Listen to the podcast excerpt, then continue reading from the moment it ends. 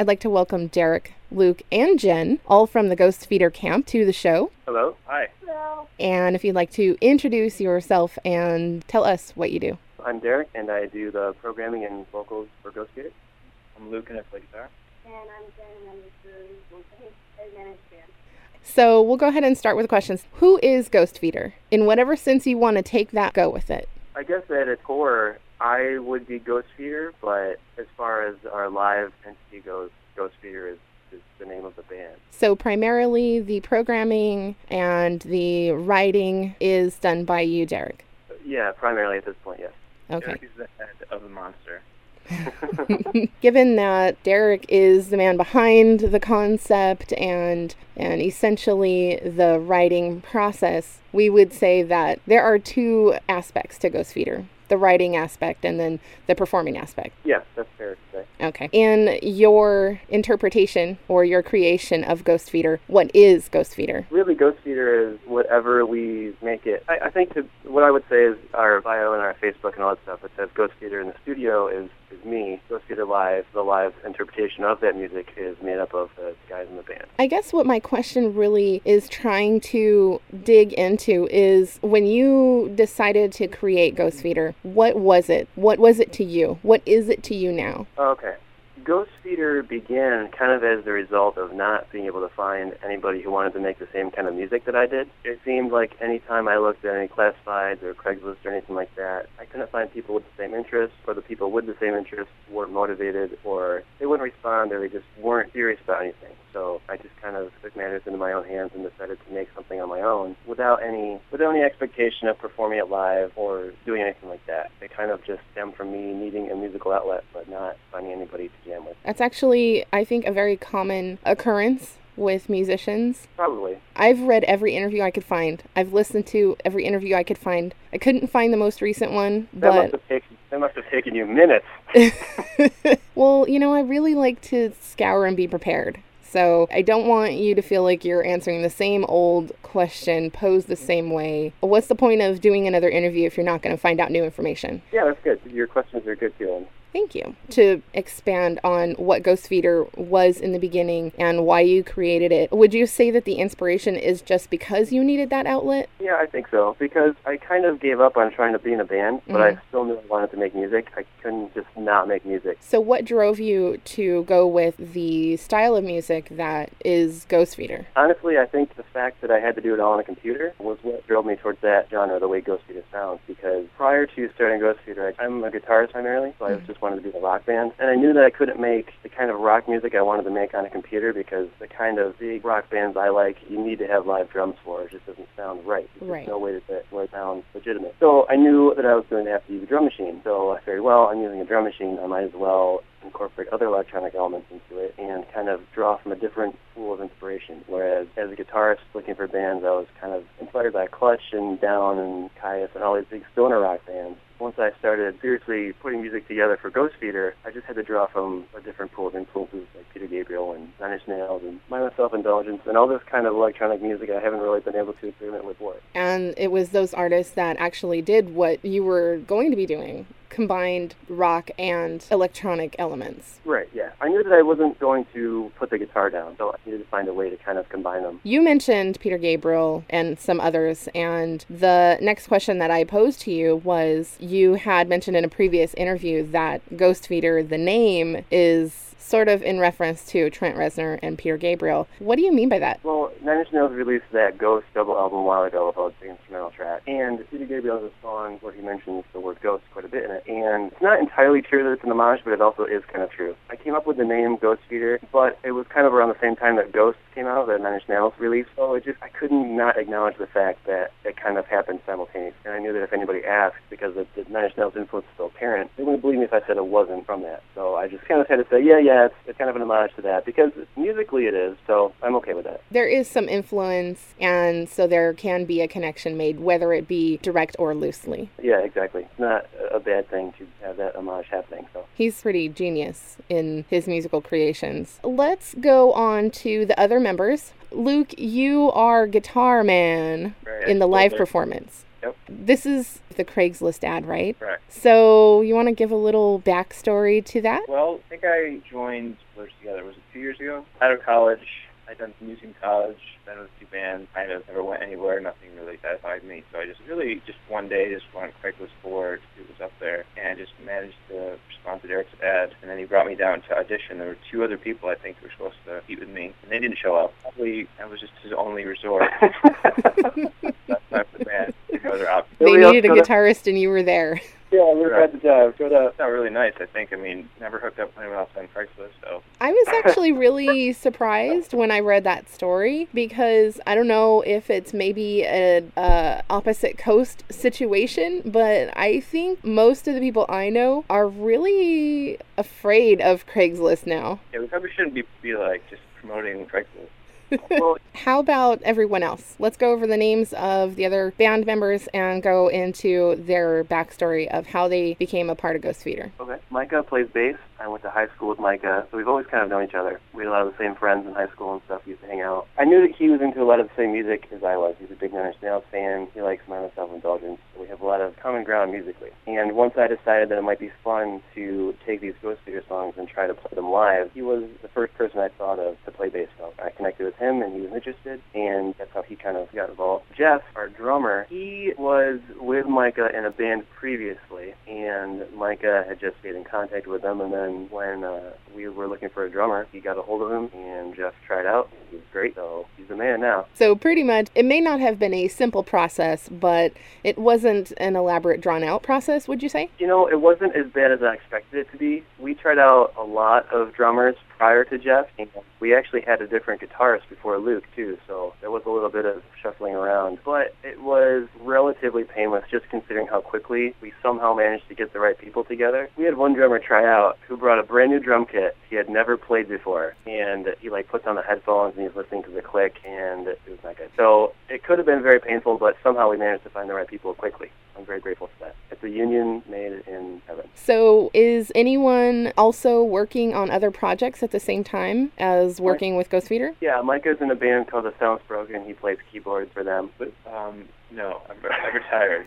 The thing that Derek likes to do is just sit at theater and just write music all day. So I kind of do that in my spare time. And Jeff is or is not working with another project. Jeff is not, no. So, primarily, everyone's focused on performing Ghostfeeder, learning Ghostfeeder songs, performing with each other primarily. I want to know how Jen got involved. Jen was the one who contacted me. Jen, what do you do? I basically manage the band. I handle their booking. I do a lot of social media. I talk to like different labels and magazines. And when Derek is not completely swamped with creating new music, I assign him tasks to help me out in the meantime. She manages our merch table. That's pretty cool. And she makes me dinner.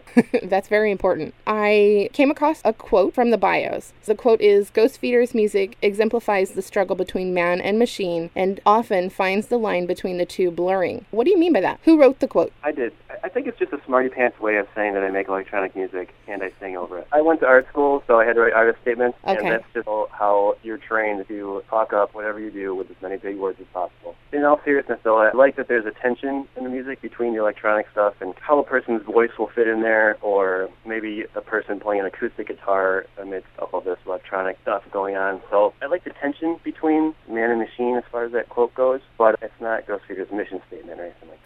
I think it's just the result of making music the way that I do. And I also hate computers. I'm often frustrated by computers, so I guess in that way it is man versus machine every time I sit down to write a song. I mean, I don't, I'm not anti-technology by any means, obviously, but there's just something about knowing how dependent I am on this machine that I have no idea how to fix. And it puts me on edge, especially when we're performing and I've got a laptop computer that's responsible for playing all of our sound and all of our lights. Right. It's like little work, it always does. But what if it doesn't, and who do you get to fix it? Yeah, and if it doesn't, I'm just sitting there with a microphone and I have to say, well, we can't play because our computer crashed. And I Right. just like that's so oh, not rock and roll. We'd probably find a way around it, but it wouldn't be pretty. Luke programs all of our lights, by the way. Well, that's good to have that done in house. He's a Swiss Army knife of talent. He also puts our website together. You gotta talk more, Luke. You do a lot of stuff. I do everything. the lights is a big project just because it's really difficult together. Maybe because I just don't know what I'm doing. We have a software that we sync our lights up to our backing track. It's really about controlling our light down to the millisecond, it's very.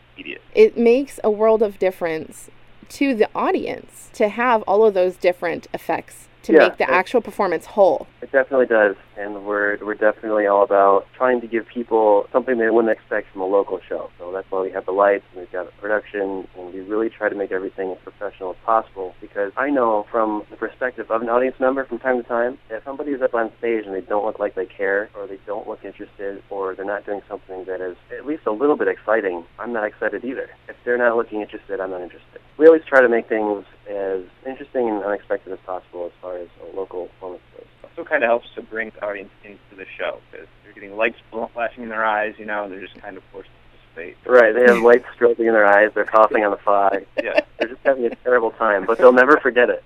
Right.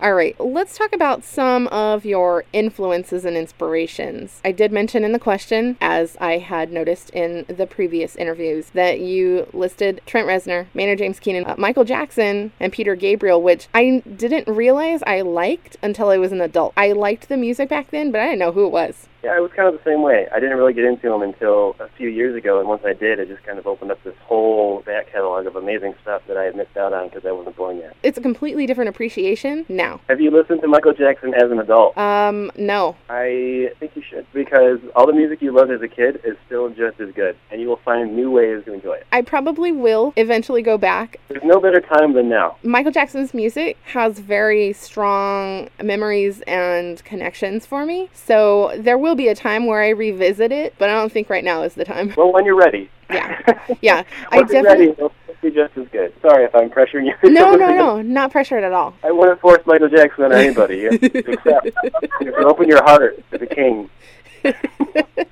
so you had mentioned something about not really listening to music other than video game music before uh-huh. a certain time. Yeah, up until my mid-teens, I didn't really care about music at all, aside from the music that was in video games, because that was around me all the time. And whenever I heard a song on the radio, you know, it was always some station my mom was playing or something, and it was Michael Bolton, When a Man Loves a Woman or something. And as like a 14-year-old kid, I'm like, I don't have anything to do with that. Right. So yeah, there was, there was a big nerd growing up, so lots of video game music until I started to kind of develop into an emotional adolescent, and then I was kind of listening to the radio on my own and found some stuff that I was into. Really, that question was going to what other genres of music are influential for you, if there are other genres. I know that you had Um, mentioned the rock metal influence. Yeah, I mean, I'm a really big Clutch fan. Clutch is one of my favorite bands, and as much as I love to play those kind of guitarists and stuff, my influences are kind of at odds with each other from time to time. Uh, once in a while, I can sneak in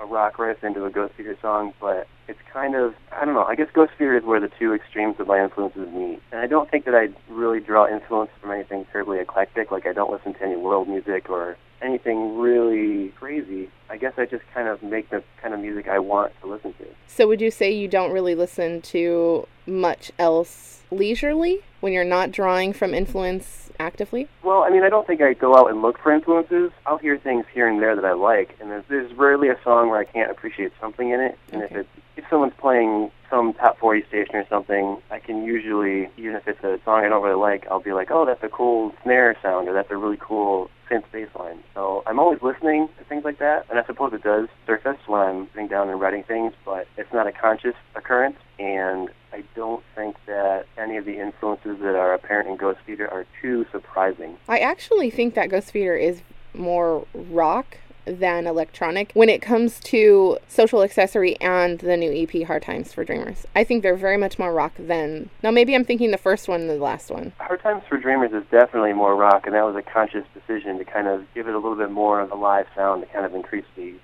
energy and kind of influence the way it feels. Here's the thing, though. I feel like if I take the guitars out of all of my music, nobody would say it's rock. It'd be like, oh, it's electronic. But as soon as you introduce a guitar, then people are like, oh, I don't know what to do with this. I don't know what genre this is. My music is all electronic until I record guitars, and then it magically becomes something else. I'm not going to switch to guitar. if you will. What would you say are the things that you like most and least about the process of creating music? what I like the most, that is tough because it's such a weird experience to make music, and there are so many aspects of it. Do you are you talking about writing music or performing or? In any aspect. If you have a feeling about an aspect, you can address that. I will say when it comes to writing, what I like the most is when a song comes together and I know where it's going to go and what it's going to be. The thing that's pretty frustrating about writing is typically I'll write songs in pieces. Like I'll find a thing that sounds cool to me and I'll be like, oh, this would be a cool verse. Now I have to find a chorus that goes with it. And that's the most challenging part of the puzzle for me is because I will write something I really, really like, but it's just a part of the song. And Right. I'm like, oh, man, I have to write everything that goes with this. And it's got to be as good as this, and I have to like it as much, and it's all got to go together. And that's kind of a difficult process, but when it does come together, it's really rewarding. So putting the Uh, pieces together is just the frustrating part of it. It can be. It's not always. There are some songs that come together pretty easily, but for every one that comes together easily, there's probably three that kind of bounce around for months and have all kinds of different incarnations before I finally settle on what I want to be and what I think sounds best. And there are also plenty of songs on my computer that have not and probably will not ever see the light of day because I just was never satisfied with them completely. Talking specifically about the lyrics, would you say that there are any songs that are really insightful to either to you or personally or artistically or special stories in them? There definitely are. I kind of make it a point to not elaborate on this too much because whenever I read an interview with an artist or somebody who writes music and they start telling me what their songs are about, kind of colors the experience for me. So let's say every time I listen to that Deftones song now, I know, oh, this is about Chino's wife. I don't, I don't want to think that. I want to be able to kind of make my own interpretation and Right. fill it out. the- And honestly, there are times when I'm coming up with vocal melodies, I'll just kind of make up words as I go along and sometimes those words stick and they become part of the song. And it doesn't necessarily mean that they're about something specific, but they work in context. And sometimes I'll kind of write lyrics around the lyrics that kind of sound good to me over the music. So uh, the lyrics writing process is kind of convoluted and it's never the same. I rarely know what a song is going to be about when I start it, and I guess it's fair to say the lyrics, like the rest of the music, is often a puzzle where I'll find pieces that I like and connect them to pieces that I like but come up with later, and they kind of find a theme. That being said, there are also times when I know exactly what I want to say and that down, so it's kind of hard to talk about because I don't have a roadmap. Well, that's actually, uh, for me, a good enough ex- uh, explanation because that is giving insight to the writing of the lyrical content, the whole process in itself. I don't mean that to imply that they're ever about nothing. They're all they're all about something, and usually something specific. The process that I use to uh, complete them is, is always different and always convoluted. And oftentimes, in kind of a stream of consciousness way, I'll throw lyrics at a song and I will interpret it myself, almost as if somebody else wrote it, and I kind of get the meaning that way. Long story short, I kind of emote my way through a song, and the lyrics kind of just fit in where they fit. So, going from that, would you say that there is a process to creating an EP or album, however you want to call them, or do you just take the chunk of songs that you happen to create in a time frame and then put them together? Is there a concept to each to each release, or is it a collection of what the work has culminated at that time? It's kind of both. If you're working on multiple songs at the same time, it's impossible for them not to be a little bit of a snapshot of where you are at that time in your life. So as a result, each EP does have a little bit of a theme, but none of them were conscious decisions that I said, okay, this is how it's going to be. It just kind of happened, and as I was writing them, I was like, this is how it is. I think that actually really answers this whole last couple of questions whether it just happens or if you sit down and you conceptualize something. It can definitely be, be both ways. What you put together will have a theme whether you want it to or not. And it's up to you whether you want to acknowledge that or organize it in some way or just kind of ignore it. So, would you say when new music is being developed that the process solely involves you, Derek, or is there now some influence from the other guys? Thus far, it's been pretty exclusively me. There's been a couple songs that I've had spots that were giving me trouble with that I've, I've asked the guys for their advice and input on. In the future, I definitely want to involve more people here and there because I don't think there's been an instance so far where I've collaborated with one of these guys and regretted it. For example, the plan on the last EP was to not use drum machines, to record Jeff's live drums and fit those into the song to see what kind of energy that would bring to the song. It didn't quite work out, but the result was that I got a lot of insight into how Jeff thinks as a drummer and maybe how drummers think in general. The result of that is the drums that I did program for the last EP were all based off of Jeff's beats and Jeff's fills. Okay. So it definitely has a livelier feel than the previous ones. Whereas I'm just kind of like, oh, drum fill, let's just hit the snare four times. Jeff will, he'll do something unexpected from my perspective. So, there is some influence uh, on some level. Yeah, definitely. So, and I, I definitely intend to keep that in mind with uh, with future future future releases and future songs to kind of see for the drums, for example, I'll have Jeff listen to something and see what his take on a fill might be. And I think that'll get me to look at something from a little bit of a different perspective. And I think that will probably be a good thing. Going on with creating music, I had sent a question asking about samples. Do you use samples or do you think about using samples from other music? From, well, a, a, very common thing right now is movies. As far as samples go, on one song, I found a recording of a hydraulic lift and I sampled that and used it as part of the rhythm track, and that's okay. in Just Another Animal. And I think on the signal, there's one song where I sampled a snare from a Michael Jackson song. Okay. I think that that's been the extent of my sampling. So I was listening to the music and I think it was just another animal actually. The end of that, is that video game sound? It sounds almost like like an old Nintendo game, like a I'm thinking of like an explosion or a fire or something. Oh, oh, oh, yeah, I know what you're talking about. it's a um what is that? It's a really distorted crash cymbal, I think. Oh, wow. It sounds I, like a video game sound to me. yeah, if I remember right. Well, I think there's I've degraded the sound in such a way so it sounds like it's coming from a very lo-fi um, sound card. So it is okay. it is essentially like a video game sound, but I oh. haven't sampled any video games for any of the music. I I just make it all myself using low tech, kind of chippy sounding. Did we did we kind of touch the contrasting the EPs a little um, bit? You, a little bit. We didn't. No, no, not really the contrast. Not really. So let's go ahead and do that because I notice there is a difference. And like I said, I can't really off the top of my head tell you, okay, this one sounds like this, this one sounds like that. I've listened to all of it through and through very many times, but the distinction just isn't made in my head when I listen to all of them back to back. Would you say that there is a contrasting between them? And if so, what would that be? I would say the first EP, The Signal, the most obvious contrast, so there are two really that come to mind. The first one is that I didn't know what I was doing. So a lot of the sounds that I got, I listen to now and I don't, I don't really like anymore. But also, it has the lowest production value. Again, because I didn't know what I was doing and I went into the studio kind of not knowing how the mixing and mastering process went. So for that EP, I was not able to really break the songs down track by track like I was like I did with all the other EPs.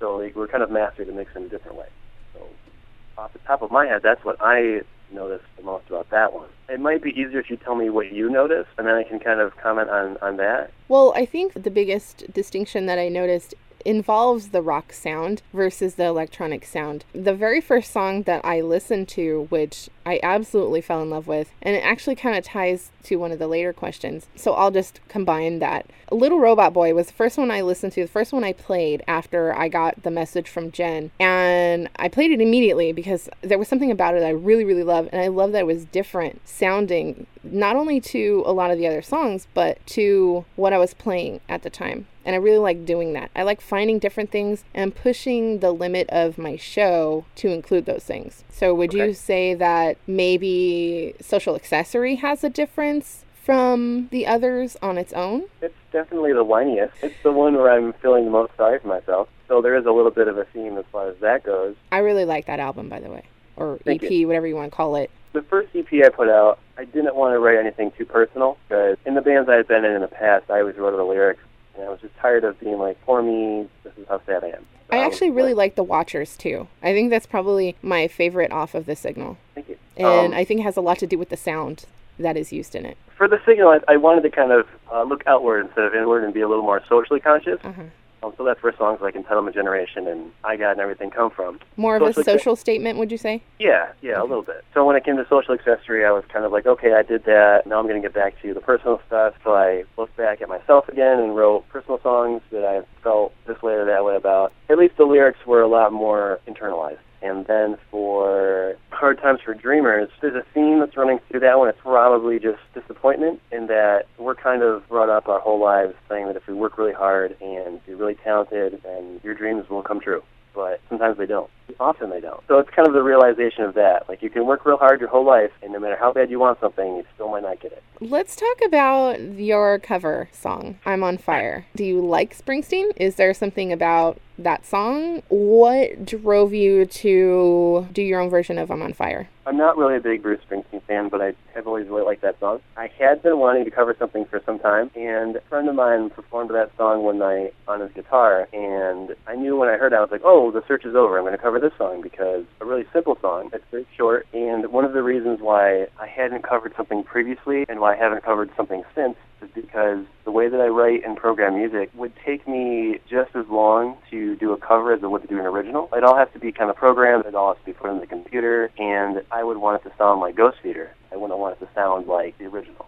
Right. Whereas if you're a guitar player and you want to cover a song, you just you play what the other person played. It was the same night that I heard him play it. I went home and I listened to the song and programmed it, and it all came together really, really quickly. And I think that yeah, that's the whole story of, of that cover. Really, the short song. I feel like the subject matter is not too crazy for what I had written so far. It's, it's kind of dark. It's kind of personal, you know. And the way the song is written, it already is so. The original is so syncopated and so machine-like that it already sounds kind of digital. Going from there, who develops the concepts for the videos? The concept for the I'm Fire video was done by me and a friend of mine named Rocco. I wanted him to shoot it for me because he has nice camera gear and he's, he's good with that kind of stuff. So we just kind of shot some ideas back and forth that would get me and some other people in the band involved, and that was kind of what we came up with. Originally, in that the brief scene of the bar, the other two guys in the band were going to show up as well, but there was some kind of scheduling conflict or we shot it at the last minute or something. It didn't come to fruition, so You guys didn't want me in there. It looks so pretty. I didn't want Luke to steal my thunder. I didn't want to make a star. So that's where that one came from. The concept for I'm Right Here, the Uh-huh. version that I that I have the video for, that's the only song really that was entirely written on an acoustic guitar. I typically, when I sit down to write a song, I'll start with a drum beat or I'll start with a guitar riff or I'll play around with a keyboard or something. But that was the only one that I've sat down and, and kind of wrote all the way through with an acoustic guitar. So I felt like I wanted to do a performance video of it with an acoustic guitar, but I didn't want to just have a camera on me, you know, in my room like every other YouTube performance video. Right. And there's nothing wrong with that, but I just wanted to do something a little bit more. I think it's a uh, beautiful video. Thank you. Just beautiful. And that's actually one of the reasons why I asked about it is because it did strike me the concept and the visuals of the videos. I love them. Thank you. I basically wanted to do one of those quote unquote YouTube singing and playing a guitar videos, but I didn't want it to be like all the other ones. So I just put a little bit more production into it, and I don't know, the result was something kind of interesting. So my job is done. So I've noticed by the postings that Ghostfeeder Camp has been doing that you guys are pretty active in your local scene. Where else would you like to perform? It could be a realistic goal or it could be an outrageous goal or both. We're gonna shoot for the moon, literally. Uh, we want to play anywhere and everywhere. I, I don't want to limit anything that we're going to do, so I'm not going to say we don't want to do this or don't want to do that. We want to play important shows as many good places as possible, and we want to tour and be successful. So part of that is playing as much as possible, as many places as you can, and making sure that you reach out to people, including the moon. Carried away here, Derek. Oh, sorry, I was being ridiculous. That's crazy. Have you performed outside of the New York area? We have a show March 9th in Pennsylvania, and that'll actually be our first out-of-state show. Talking about doing shows, how do you prepare for a show? And in saying that, I mean not checking gear or whatever. How do you personally prepare yourself or yourselves for a show? Have you ever seen Rocky? Yes. It's exactly like that. Steps and all, or just down the hallway? That's we all fly to Philadelphia. we go through Rocky's entire routine, and we come back, and then we hit the stage. I go in the car, and I have some scales on my iPod that I play on the radio, and I warm my voice up. so that's really the extent of my preparation, Luke. And that's a trade secret. Don't give that away. Sorry. I don't do anything before a show except for just trying to calm myself down. Okay. And it worked. I used to get kind of like butterflies. I used to get butterflies or whatever. but now uh, I just kind of completely got over that. And it's just about you know making sure I'm focused and I know what I need to do and getting it done. Yeah, it, it's for me. It seems like the longer it takes for us to be on stage, the more nervous I get. Times that we go somewhere and play pretty quickly are less nerve-wracking for me because I always get very nervous, regardless of who's there or anything like that, because I'm not the most socially adept person. So Would you say get that nervous. that's just a self critical point of view? No, it's not a self-critical point of view. I'm bad with people. you realize you're the front man of the rock.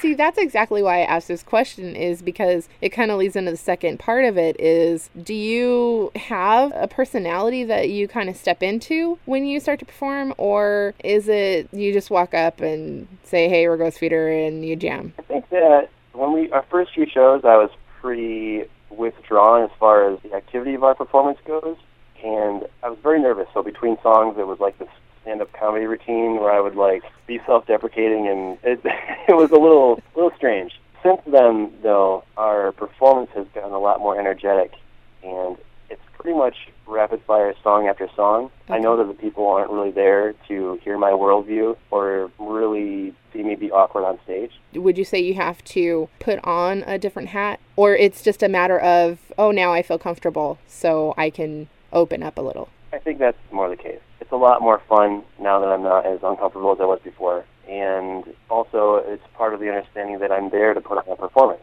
So I don't want to be boring. At the Right. same time, I don't want to be so over the top that people think I'm a weirdo. So you have to kind of walk the line between being outgoing and energetic and also humble and charismatic enough where people are going to have interest in you but not be like afraid of you. Right, and approachable. Uh, you I was really wondering if you step on stage and it's you putting yourself into a character or you withdrawing and letting just uh, the music flow. I think it's more the latter. It's not really a character. It's just kind of a, uh, a hyperbole of who I really am. But we're very approachable. We don't really disappear after we're done playing, and we go and hang out at a table and talk to people and sign things. And, and I think that goes a long way too, because if you see a band and you're really impressed by them, and then you go and talk to them, and they're all jerks.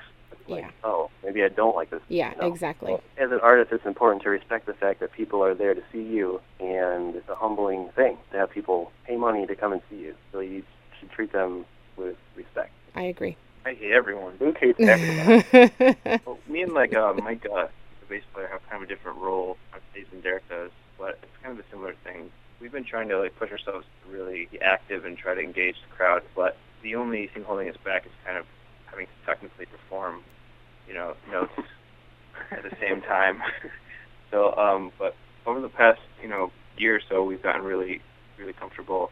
It makes it a lot easier for us to, because all of the music just becomes second nature, and then you can start focusing on like branching out and trying to be more interesting and not just a zombie. Well, you start to gain the experience and develop as a performer, as a musician, as an artist, and as a person who is now being seen as someone that's in the spotlight. This next question kind of goes back to when we were talking about the contrasting of EPs. Are there any songs that have reached a point for you, Derek, specifically, or anybody in the band that it's just, I don't want to perform these anymore? Or you're at the level of, I don't want to hear this song anymore because it's either played out or the meaning has changed. Well, not really changed for you, but you're at a different place than where you were. Yes and no. Sometimes the song will fall out of favor and it just won't feel good to play anymore, so we won't play it for a while, and then we'll throw it in the set again, and suddenly it feels new and feels great to play again. So there is a little bit of a cycle there as far as the boredom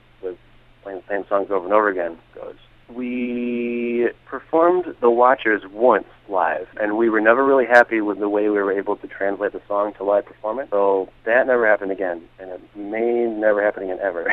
Okay. But thus far, for me personally, there aren't any songs that I am entirely sick of, but there are songs that are more challenging than others in their own way. Little Robot Boy is tough because we've got guitar switches in it and a low energy song, so I have to be very conscious of whether or not I'm in key. Not that I'm not always, but it's especially something like that. So every song has its own challenges, and at this point, I think we've got a set that we play pretty consistently of our uh, our upbeat, high energy stuff. And so far, people have been responding really well to it. So I don't think we're going to tinker too much with what we are currently playing. But that being said, Luke might have an entirely different, entirely different idea. No, I agree. I, I'd rather just keep on piling on the uh, the high energy stuff. Um, we kind of have like a power set going right now. Yeah, With all of our without any real like going going down much. yeah. But I mean, our live show isn't very timid either, so I feel like it's a good place to start. If, you know, move the band in that direction maybe.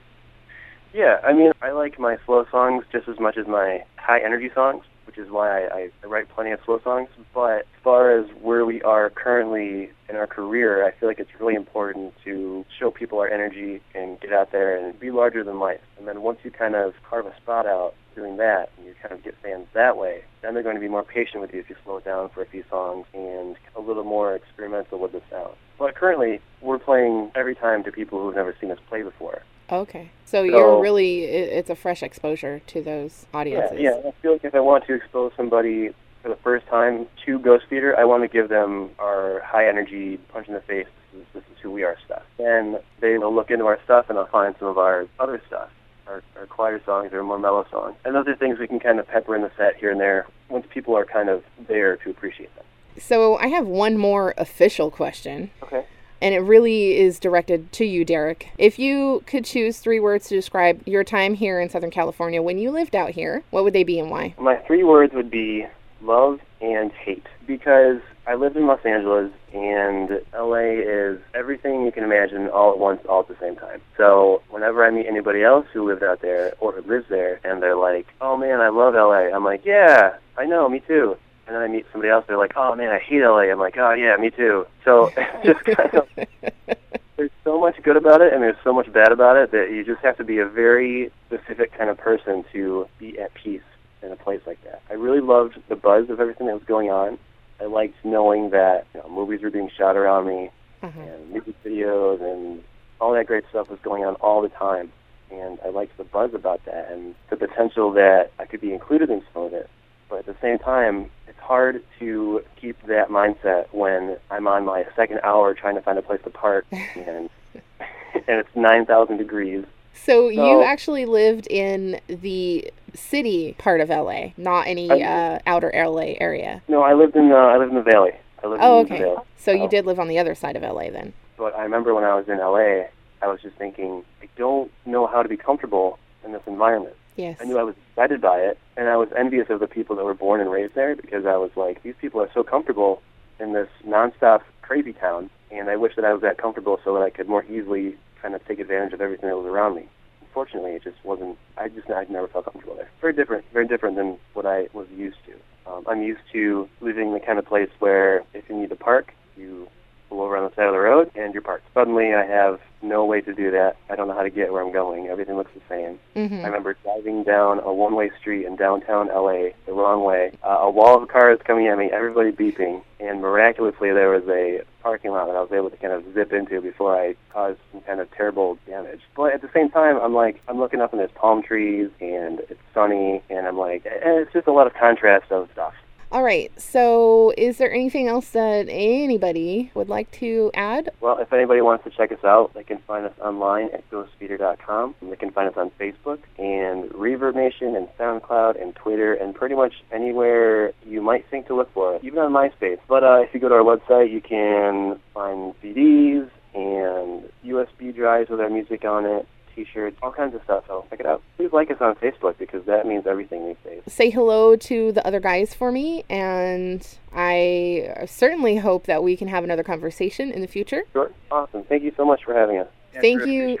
Thank you so much, Jen, for sending the message. I apologize it did take two months to get back to you, but that's no the nature of Facebook these days. I was gonna say thank you for playing, you know, so much of theater on your show. It's like super appreciated. I always tell everyone whether it is someone that I've had a guest on the show or just ev- anyone listening. I only play what I like. I actually have turned down requests and I love the music. So when I love it, I'm 100% behind it. Awesome. Well, thank you. Keep listening. We've got, uh, we're always working on new stuff. So there's always more to come. That's what I'll be waiting for. Great. All right. Thanks, guys. Thank you. Bye.